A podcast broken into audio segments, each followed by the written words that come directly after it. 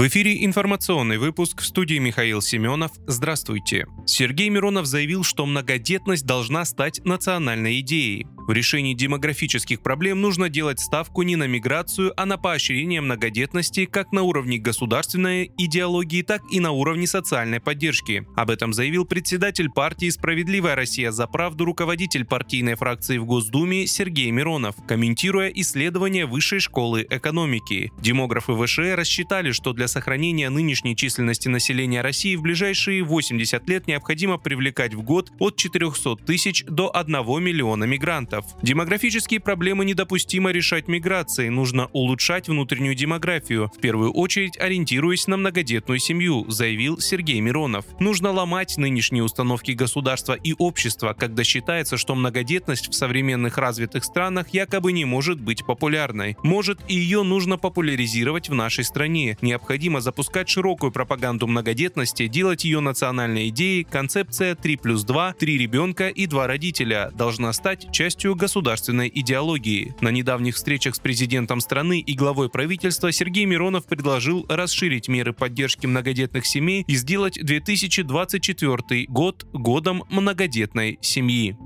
Китай поддерживает стремление Европы содействовать урегулированию конфликта на Украине, заявил в ходе брифинга представитель Министерства иностранных дел страны Ван Вэньбинь, комментируя информацию о том, что президент Франции Эммануэль Макрон намерен обратиться к председателю КНР Си Цзиньпиню с предложением по мирному плану. Китай поддерживает европейскую сторону в ее стремлении, исходя из собственных фундаментальных и долгосрочных интересов, содействовать скорейшему возобновлению переговоров, учитывая разумные опасения всех сторон, создавать сбалансированную сбалансированную, устойчивую систему безопасности в Европе, сказал Ван Вэньбинь. По данным Bloomberg, Макрон поручил своему советнику по внешней политике Эммануилю Бону проработать идеи для мирного плана вместе с главой канцелярии комиссии по иностранным делам ЦК китайской компартии Ван И.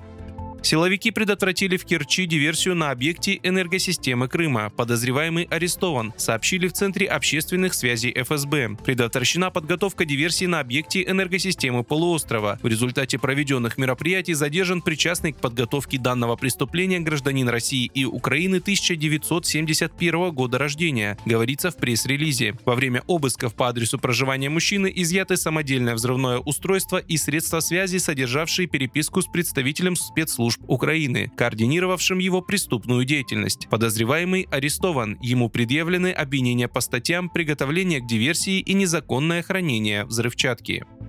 Минэнерго США призвала Россию не прикасаться в кавычках к секретным американским ядерным технологиям на Запорожской атомной электростанции, сообщил CNN. В распоряжении телеканала оказалось датированное 17 марта 2023 года письмо главы Управления политики и нераспространения Министерства энергетики США Андрея Феркили, направленное гендиректору госкорпорации «Росатом» Алексею Лихачеву. В нем говорится, что атомная станция в Энергодаре содержит ядерные технические данные американского происхождения, экспорт которых контролируется правительством Соединенных Штатов. США, по информации телеканала, призвали Россию не трогать эти ядерные технологии. При этом не уточняется, о чем именно идет речь.